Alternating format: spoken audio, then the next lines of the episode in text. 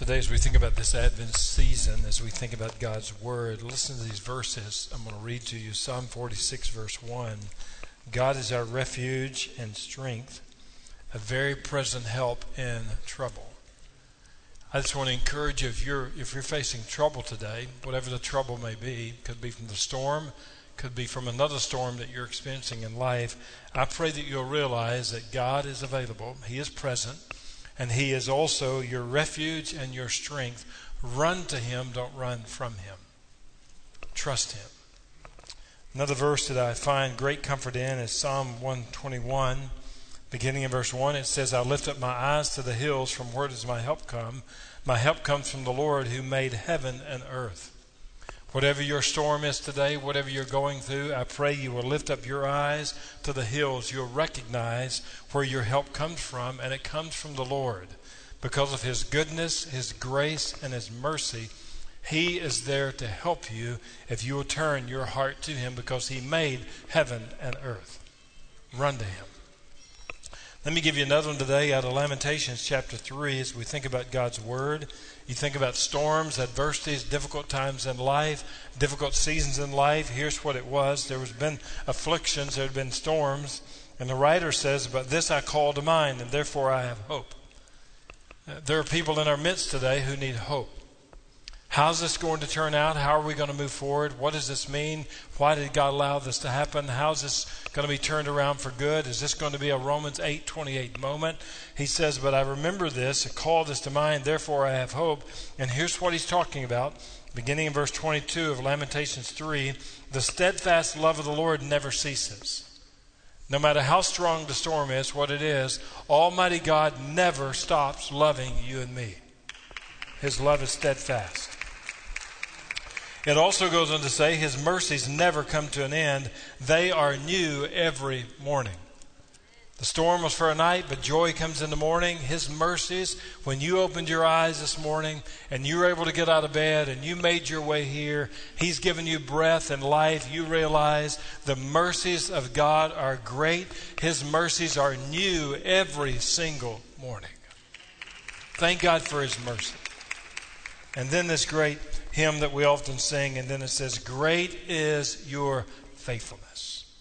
Doesn't make any difference how bad the storm was, how much damage. We know this that God's steadfast love is sure. His mercies were new this morning, and great is the faithfulness of our Heavenly Father. He will always be faithful to you and me. When I think about traveling in Israel, again, one of the favorite places for me to travel is the Sea of Galilee area and you find yourself on a, on a boat on the Sea of Galilee, and you recall Mark chapter 4, the disciples are in the boat, they're going to the other side. A major, major storm comes up without any warning whatsoever. They thought they were going to die, they thought they were going to drown, life was coming to an end, and they cry out to the Lord for help because he's asleep in the boat. The good news is he was in the boat and he woke up and he spoke to that storm and just said, Peace be still. And what when they thought they were going to lose their lives, all of a sudden it was calmness on the Sea of Galilee. Why? Because Jesus was aware and Jesus was in the boat. Even though we faced devastating storms in our city and region yesterday, into the night last night, loss of life, significant damage, much repair, moving forward. Lots need to take place. But here's the good news Jesus is aware of the storm. He is in the boat with you and me, and He can give us calmness and peace and hope in the midst of our storms. He has not changed. Hebrews chapter 13 says what? Jesus Christ is the same yesterday, today, and forever. And if he did that on the Sea of Galilee, he'll do that in Clarksville, Tennessee. He'll do it in Middle Tennessee. He'll do it wherever people have storms at because Jesus has authority and power over the storms that we experience in life. He's all powerful.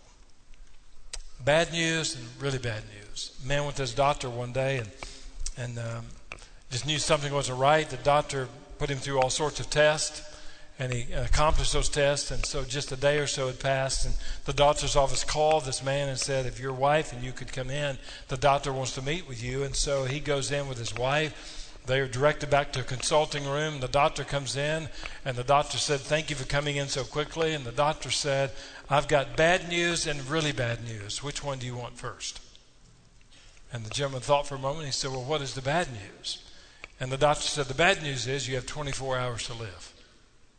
Well, he was shocked. And so after he gathered himself, took him a few moments, he said, Well, if that's bad news, what is the really bad news? And the doctor said, I should have called you yesterday. bad news and really bad news. What do you do when you have bad news? Where do you find yourself? Where do you put your hope when you have really, really bad news? Church, I want you to lean into what I'm getting ready to say today because this is the foundation of this message. When you find yourself dealing with bad news and really bad news, where do you find hope at? Where is the foundation of your life? Where do you say this is going to be okay? This is going to be a Romans 8:28 moment. Where do you find that kind of hope and direction as you move forward in the midst of storms? Lean into the statement. I would encourage you today in this room and those who are watching, wherever you may be at, never put your hope in politics.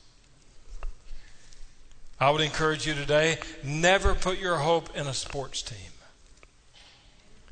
Never put your hope in the economy. No matter what your adversity, no matter what your storm, no matter what you find yourself going through, always put your hope in Jesus Christ. Put your hope in Him. And why do I say that? Because Jesus left heaven and He came to this earth and took on human flesh. He lived a perfect, sinless life. He was crucified on an old rugged cross, shed his blood, buried in a tomb. But the good news is, on this Sunday, but on Resurrection Sunday, then, the tomb was empty. Jesus Christ is alive. And if he can overcome death and the grave, which he has, then our hope always needs to be in the Son of God and the Savior of the world. Never in a politician, never in a sports team, never in the economy. Always the foundation, the solid rock, who is Jesus Christ Himself trust Him. This morning, I shared in our prayer time, I got up this morning, three songs the Lord had just put on my heart today. One is Amazing Grace. Thank the Lord, His grace is still amazing on this Sunday. The other is a solid rock. Let's don't build our lives on the sand. Let's build our lives on the rock, who is the Lord Jesus. And then 10,000 reasons. The sun comes up. It's a new day dawning. It's time for our souls to sing praise unto the Lord. Bless the Lord, O my soul. He is worthy for us to worship Him today. Bless Him. And so as we walk through this, we think about hope again. Where do we find hope? Well, it's in the person of the Lord Jesus Christ. Now, let me ask you this What do you do when you're hopeless in life? I would imagine there are people today in our city. They feel like their world has just caved in and they don't have much hope today. What do you do when you're hopeless? What do you do when you think no one cares? No one's going to come to help us. No one's going to meet our needs. I don't know how this is going to work out. What do you do when purpose missing in life? What do you do with those things? And I would imagine in this room, and I imagine we have family members and others in our community, they look at it in their lives look hopeless. They look at life and feel hopeless. They look at their marriage and feel hopeless. They look at their kids, feel hopeless. They look at their family and feel hopeless. They look at their finances and just seem hopeless. They look at their futures, feel hopeless. They look at their job, feel hopeless. They even look at eternity and feel hopeless. Well, what do you do if you feel hopeless? What do you do when, when there's no one seems to care? What do you do when things are missing? Where do you find yourselves looking to? And that's going to be the foundation of the Christmas story in this message. One of the things I, I do as a pastor, I still visit hospitals. I like to make hospital visits, pastoral care to people. I can't even begin to tell you how many times I walk up and down hospital hallways. And I see people in rooms or waiting rooms or wherever it may be. And often I often wonder, do those people have hope? I mean, their loved one is suffering. Their loved one's going through a very difficult time. Is there hope in that person's life? So, what do we do as pastors? Some people wonder, well, we do pastoral care. A friend of mine, again, pastors a pretty large church and uh, with several thousand people. And so his daughter was working for DoorDash, and so he wanted to ride with her one time. So he gets in the car, and she's making deliveries, and so they go to a restaurant and they need to pick up an order to be able to take to somebody. So he said to his daughter, instead of you going in, let me go in and get the order, and that way we'll be ready to go. So he goes into the restaurant and he says he's picking up an order. And so the lady in the restaurant says to him, Wow, I can't believe you are my pastor. I'm there every Sunday. Always wonder what my pastor did during the week. Uh, she thought he was working for DoorDash. We don't work for DoorDash. But, but he was there with his daughter. So what do we do? Well, we minister to people. But how many people look at life and oftentimes just wonder, is there any hope for my life? Let's walk through, take your outline with me today. Number one, hope. The foundation is God's activity. As you think about hope, I want you to write these three words down. There are three areas of hope that I want you to focus on. Here's some foundation stuff. Sometimes we look at, and there's wishful hope as number one. Wishful hope is, you know, I sure when I go to that department store, I hope there's a parking spot. Uh, I had that experience one time. There was a gentleman in our church, and and I won't give his name, but he was a tough guy.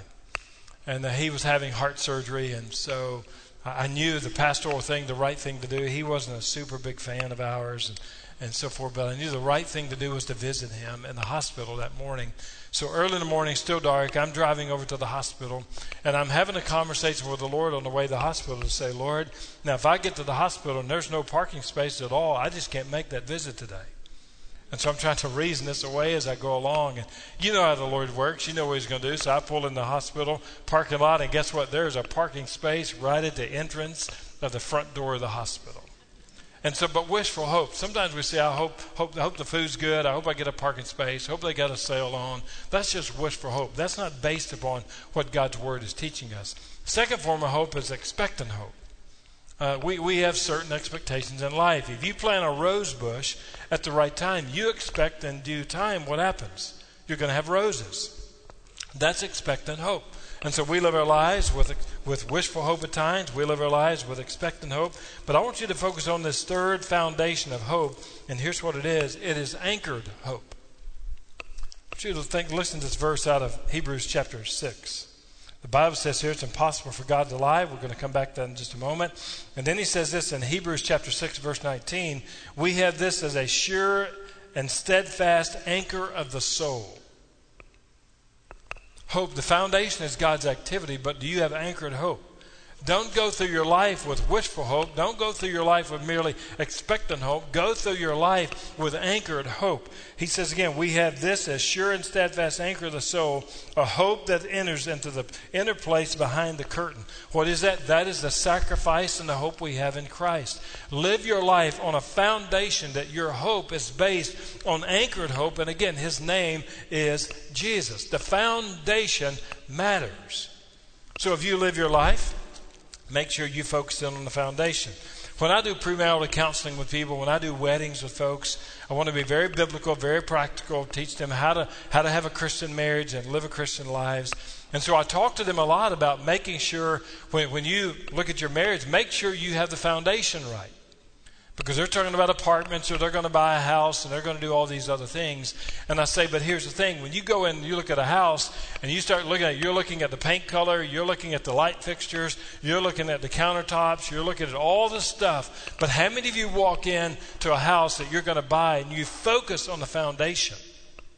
No one hardly ever does that. You walk in and think, you know, I don't know about the light fixtures and the paint or the carpet, but the foundation of this house is incredible. But I'm saying, but you need to focus on the foundation of your marriage because I promise you this in your life, but also in your marriage, storms are going to come. It's not if, it is when. Storms are going to come. And so you can have all the best light fixtures and paint and carpet, all that stuff, and then the house crumble. But you've got to make sure you focus on the foundation of your life and on your marriage. Hope the foundation, as we see in, in Matthew chapter 1, is God's activity. Let me give you these. Number one, what is his activity? Is the birth of his son. I mean, I've had many, many parents say to me, the birth of a child changed their lives. And I would absolutely agree with that. Do you realize the birth of his son, the Lord Jesus Christ, when he left heaven and he took on human flesh, not only did that change the world, but that changed our lives as well hope is based on God's activity. One is the birth of His Son. The person of Jesus Christ has changed the world. He's changing our lives, and He'll change people even after us. It is the work of Almighty God, the birth of His Son. Number two is the movement of His Spirit. The Bible says here in Matthew chapter 1, we're talking about the birth of Christ, but also we see the presence and movement of the Holy Spirit. The Holy Spirit was at work in the lives of Mary and Joseph. Again, they had the appearance of doing something wrong, but there was nothing wrong in the relationship. It was the movement and the work of the Holy Spirit. When you lie and look at John's gospel, and here's what we read about the Holy Spirit the Holy Spirit is the comforter, the Holy Spirit is a helper. The Bible promised that Jesus was going to send the helper and the comforter to you and me. That's the Holy Spirit. He lives his life in and through us. The Bible also says the Holy Spirit convicts us of sin. The Holy Spirit guides us in life. The Holy Spirit reminds us. The Holy Spirit opens and closes doors. We are dependent on the leadership of the Holy Spirit. And so when you look at the Christmas story, you see the birth of the Son, but the movement of His Spirit. And if you and I are going to have hope, then we need to realize this. Yes, we trust the Lord Jesus Christ. He is God's Son, Savior of the world. And we are dependent upon the movement and the leadership of the Holy Spirit in life. As your pastor, I am absolutely dependent on the leadership of the Holy Spirit in ministry. Lord, how do I pray? How do I study? How do I serve? How do I preach? I need the leadership of the Holy Spirit. Today I was going to be preaching about joy. I just sensed when I woke up this morning the Holy Spirit wanted me to preach on hope instead of joy. And so our hope is what? It is God's activity. Number two, hope the drama is God's plan. As you look at this text, you see what, what's the drama here? You see the story, the drama in life. There's just a lot of drama in life. I guarantee you this if you watch many Hallmark movies, something is going to be consistent in every single one of them. Somewhere about three quarters of the way into the movie, there is some aspect of drama going to take place. That the big city boy is coming back, and the guy in the flannel shirt's got a little competition. There's all sorts of drama going on in a Hallmark movie. That's just the way it works. But the guy in the flannel shirt is always going to get the lady. It just works out that way. But, but there's this drama in life. And so when you look at the Christmas story, you've got Mary and Joseph. Their relationship has been pure in the sight of God. And here's what happened. All of a sudden, Mary announces one day that she is expecting a baby. Drama is God's plan. I would imagine for Joseph, there are probably many sleepless nights in his life. What in the world is going on? Was Mary telling the truth? She unfaithful? What happened here? All the drama that goes on, but I want you to write these two things down. Number one, the reality of His will. When you look at the will of God in life, there are many aspects to God's will. There's a moral will, and those are the right wrongs, those are the do's and don'ts. The Bible makes it very clear that you are, are, not to mess around with sexual immorality. The truth of the matter is, you are to flee sexual immorality. Why?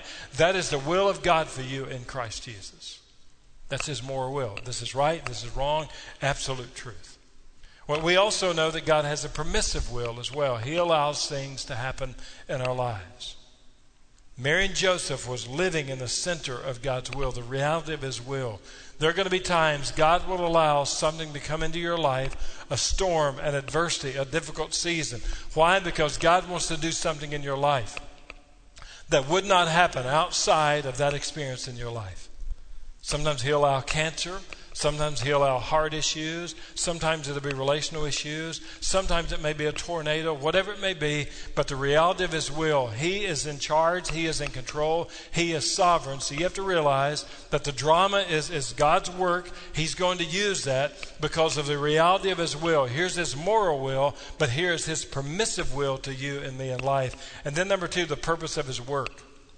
Now, what is the purpose of his work? Here's what the purpose in this context was that Mary and Joseph were going to have a baby. They were going to give him the name Jesus, and he was going to do what? He was going to save his people from their sins. He, Jesus, changing the world. And so, why does God allow tornadoes to come? Why does God allow us to go through cancer? Why does God allow us to go through job loss? Why does God allow us to go through storms and adversities and difficulties? Here's why He is working in your life and my life because He wants to conform us to the likeness of Jesus Christ. When you go through a storm and the storm is raging, it doesn't mean he has forsaken you, doesn't mean he's abandoned you, doesn't mean he's turned his back upon you. It means he is at work in your life. His permissive will is at work. Why? Because he is conforming you to the likeness of your Savior and Lord, the Lord Jesus Christ. So when you look at it, drama is a part of that, but, but his will, but also his work. We see that in the lives of Mary and Joseph. God has a will, there's drama, but God is at work in the midst of their lives because he is working to bring about the birth of his son, the Lord Jesus. Number three, hope. The whisper is God's voice. When you look at God's word, how many of you are familiar with the story of Elijah? And most of us in here are. If you study the life of Elijah in 1 Kings chapter 19, you realize that Elijah was at a very low, difficult point in his life. Mentally, he was a mess. Emotionally, he was at wit's end. Uh, physically, he even said that he wanted to end his life. He didn't want to live any longer. He was at a very difficult place in his life. And what happens? God told him to focus on self care. You need to eat and sleep, take care of yourself physically. God also gave him encouragement to say, Don't you inflate reality. Everybody's not against you. There's a woman who's against you, but it's not everybody.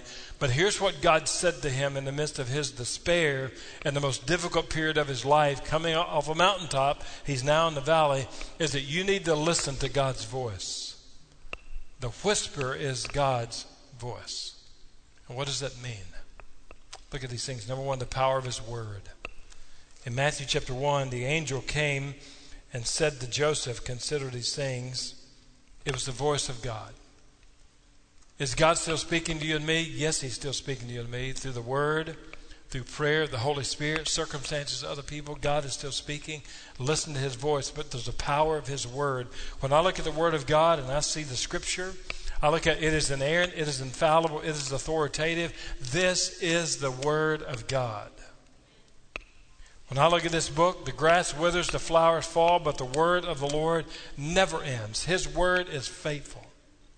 Isaiah 55, your word will never return void. It will always accomplish the purpose for which you sent it. You and I can trust the word of God. And so, in Joseph's time of desperation, in his storm, the drama he was going through, God had a message. He spoke into, into Joseph's life. I encourage you, if you feel hopeless, let God speak into your life.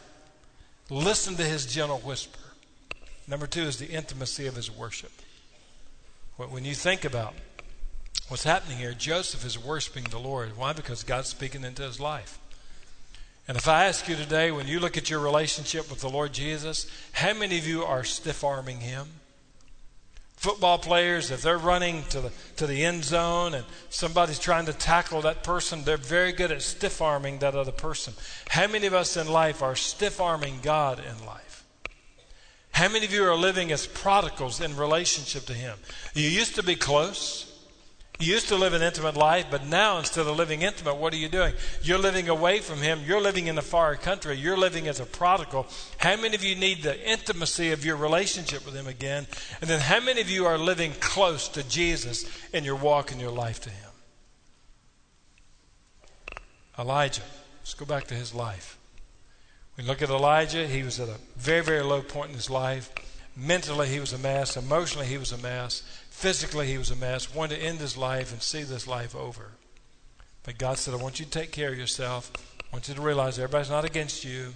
And then you listen to my voice, and here's what happened. The voice of God wasn't in the wind, it wasn't in the fire, it wasn't in the earthquake. What was it?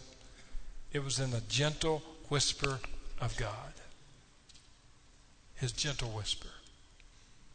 For Elijah to hear the gentle whisper of God, he had to be living intimate and close with God. If you're hopeless, I encourage you to live so intimate with Christ that you can hear his gentle whisper in your life. Oh, if somebody shouts, you can be a long ways away to hear that. But if somebody speaks to you with a gentle whisper, you need to be near that person. Live your life the intimacy of his worship. And you know this. Worship just isn't a Sunday morning thing that we do. It is, praise the Lord, we get together on Sunday mornings, come together to adore Him and worship Him. But worship is a lifestyle. It's what we do every single day of our lives. We worship by singing, we worship by praying, giving the word, we worship by serving, we worship by obeying. We worship Him 24 7 because it's a lifestyle of who we are in Christ. Number four, the comfort is God's presence. When you look at this text in Matthew 1, drama, seemed to be hopeless. What am I going to do? Am I going to divorce her quietly? What am I going to do? God spoke into his life. Don't be afraid to take Mary home as your wife. What is conceived her is from the Holy Spirit. And then what does he say? You are to give him the name Jesus, Emmanuel, which means God with us. The comfort is God's presence. I could tell you so many stories. When my father passed away in a boating accident, I'm thankful for the comfort of God's presence. When I've walked with people through very difficult adversities and storms in life, and I see them come out stronger, they never lost focus on who God is, I'm thankful for the comfort of His presence. When I think about churches going through hard times and difficult times, they come out stronger, more united, more resilient to do the will of God and to take the gospel to the ends of the world. I am thankful for the comfort of God in life. He comforts us in all our troubles. Look at number one, the beauty of his promise. What's the promise? You're to give him the name Emmanuel, which means God with us. I just want to say to you, you find yourself in the hospital, God's with you. You find yourself in a counseling room, God is with you. You find yourself in the midst of losing your possessions and your, your house and other things, God is with you. He's not going to abandon you and me. That's what Psalm 23, verse 4 says. What? Even though we walk to the valley of the shadow of death, we don't have anything to fear. Why? He is with you. The Great Commission is we make disciples of all nations. I am with you always to the very end of the age. Hebrews chapter 13, what to say? I'll never leave you or forsake you. God is not going to abandon you and me. Emmanuel means God with us. When you're on the mountaintop, God is with you. When you're in the midst of a raging storm, God is with you as well. He's faithful. The beauty of his promise. And when you look at God's word, there are over 7,000 promises in God's word. I just read from Hebrews chapter 6 just a moment ago over 7,000 promises. The Bible says God never lies, He never breaks a promise. If He promised He was going to be with us, church, He is always going to be with us because He's faithful.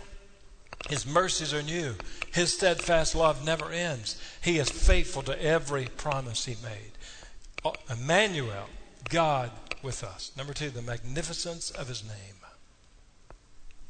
You're to give him the name Jesus. He will save his people from their sins. She knew not to give birth of a son, and he called his name Jesus.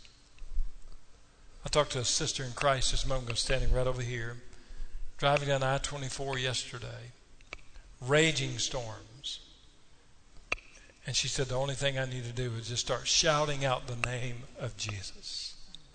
There's something about that name the magnificence of his name.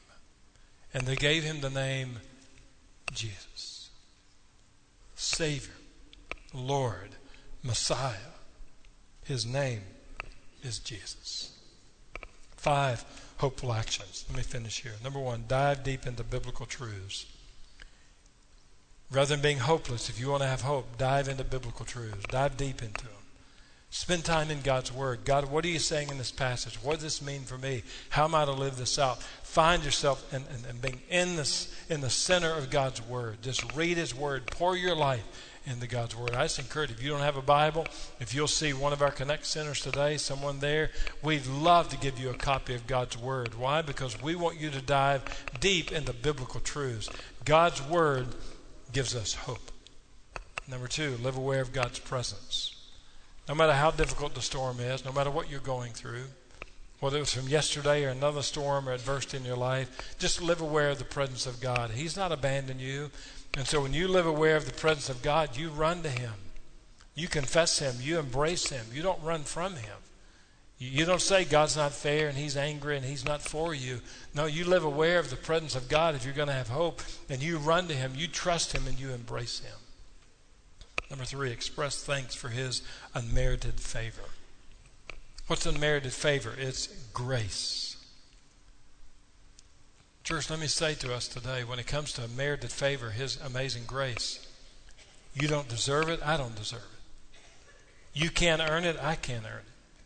It's a gift of Almighty God to you and me. And I just encourage you to receive His amazing grace. If you're going to live life with hope, receive the unmerited favor of God, His amazing grace, and express thanks for grace that saves us, that equips us, but helps us survive and thrive in the storms of life. Number four, stay connected to trusted people. Those are going to be trusted folks, brothers and sisters in Christ. You need the church. The church needs you. Don't run from the church when storms come. When you're hopeless, don't walk away from God's people. When you're hopeless, you need the people of God because, again, we can help you walk faithful to Christ and serve you and love you and help you. Number five, remain focused on heaven's glory. We all realize we're just passing through. Storms come, adversities come, difficulties come trials come. But you realize when we focus on heaven's glory, one day there'll be no more tornadoes. One day there'll be no more cancer. One day there'll be no more storms, adversities, trials. There'll be none of those things. Why? Everything's old, gone. Everything's become new. One day in heaven, everything is going to be perfect. We'll be with the Lord Jesus Christ, worshiping Him forever and forever. When you feel hopeless, remain focused on, on heaven's glory and realize the best is yet to come for you and me in life. The best is yet to come. And uh, we're praying for grieving families. Again, I, I, would never minimize, but I thank the Lord for him, him protecting people. I pray for those who've been injured to find healing and relief. And I pray for those who've experienced significant damage to find help and hope in their time of need because we don't have to live this life hopeless. We have hope. And again, it's not in politics, not in sports, not in the economy, in Jesus Christ, the Savior and Son of God. We have hope in Him. Let's pray together. This morning, as we bow together, as we pray, we're going to give an invitation. If you need to give your life to Christ, I would encourage you to surrender your life to Him today. As we just realized yesterday, how uncertain and fragile life is. Angie and I were coming down Madison Street yesterday, Chick fil A doing a good business yesterday afternoon. I said, Isn't life so diverse? Because on one side of town, we're still giving out chicken sandwiches and everything else. The other side of town, there's loss, there's grief, there's tragedy, there's panic, all in the same city. But I just encourage you, don't, don't, don't take life for granted. Don't think you've got years upon years upon years to live and you'll make the spiritual decision sometime else in your life. You, you don't know that. I don't know that. I just encourage you today. I appeal to you today. If you don't know Christ, surrender your life to Jesus and ask Him to forgive you and save you and give you the assurance of eternity with Him. And then I'll encourage you, if you need to follow the Lord in baptism like we witnessed today, I wouldn't procrastinate on, on, obeying the leadership of Christ. So if you need to be baptized as a believer, not because you'll get saved, no, baptism doesn't save anybody. You're baptized because you are saved. You want to be obedient. You want other people to know that. Follow his leadership. If you want to join the fellowship of this church, let it be today you need to make, make another spiritual decision today, our pastoral staff will be here. You can respond to us online, whatever platform you're watching on. We'd love to respond to you as well. But also want to say our prayer teams are going to be here. This altar is going to be open. If you need to come today, and I gave you that list of things, but maybe there are other things on your list that you just need to pray with somebody about, seek the Lord. We're here to serve Him and to serve you. This altar is open for anyone, individual, couple, family, just needs to come and pray and say, We just need the touch of God. We need direction, wisdom, guidance. We need hope. There's hope in Him. So, Lord Jesus, we have hope today because of you, because of amazing grace. Father, I pray for spiritual decisions to be made, public and private. I pray for people to have the freedom to come and to pray. I pray for people to have the freedom to say, I need hope. And I turn my eyes to the one who can give me hope, and his name is Jesus. And Father, I will never get over being saved, and I'll never get over saying thank you for amazing grace in life. So speak to us in this invitation in the room or those who are watching. And we give you the praise for any decisions that are made. And I pray this today in Jesus' name. Amen.